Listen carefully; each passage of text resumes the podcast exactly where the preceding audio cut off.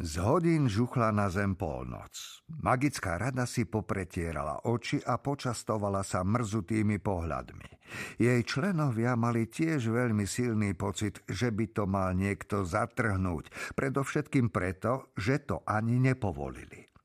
Napokon arcikancelár Ežovk Brz potlačil zívnutie, vystrel sa na stoličke a skúsil si zvoliť výraz tváre dôstojne prináležiaci funkcii, ktorú zastával.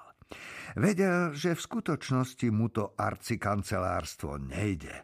Vlastne ten fleg ani nechcel. Mal 98 rokov a takého ctihodného veku sa dožil iba vďaka tomu, že sa úzkostlivo usiloval nikoho neohrozovať ani neotravovať.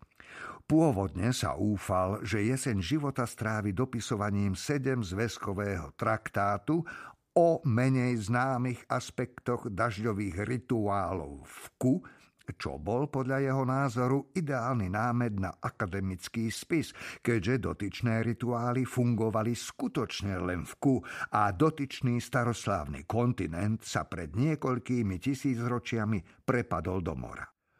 Problém bol v tom, že v posledných rokoch sa životnosť arcikancelárov značne skrátila. Teraz ho bolela hlava a trápil ho pocit, že od hodiny, o ktorej najradšej odchádzal na lôžko, už uplynuli celé týždne. Niečo však povedať musel. Páni, ozval sa. Pardon, pravda, že aj opi... Myslím, ľudopy, samozrejme. Arcikancelár chvíľu nemo otváral a zatváral ústa a v duchu naháňal niť myšlienok. Knihovník bol z titulu svojho postu členom univerzitnej rady. Nik totiž nevyhrabal žiadne pravidlo, ktoré by z členstva vylúčovalo orangutany, hoci ho hľadali ozaj veľmi usilovne. Je, ide o prípad mátania. Možno tu máme nejakého ducha. Stačí na to zvonec, kniha a sviečka.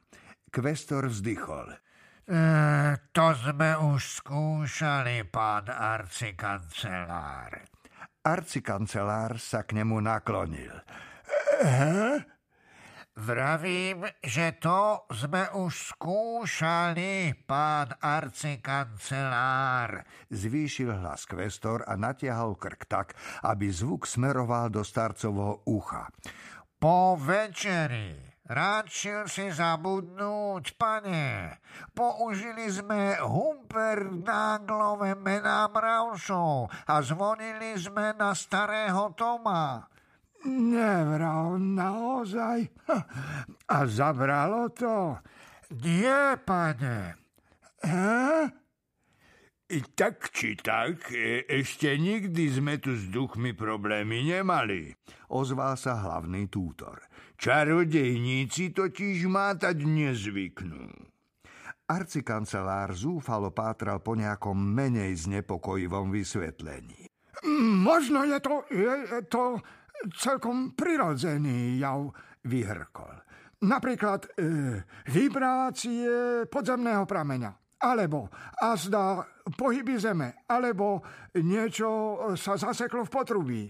Potrubie vie vydávať dosť čudné zvuky, viete, najmä keď vietor fúka tým správnym smerom. Ežovlk sa oprel a spokojne sa usmial. Ostatní členovia rady na seba vrhali kradmé pohľady.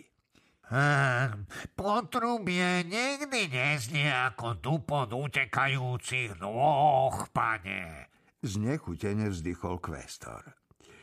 Jedine, že by z neho niekde kvapkala voda, podotkol hlavný tútor.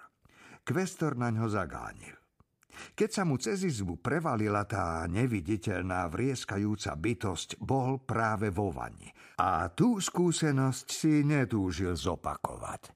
Arci kancelár prikýval.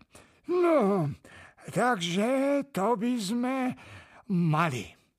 Povedal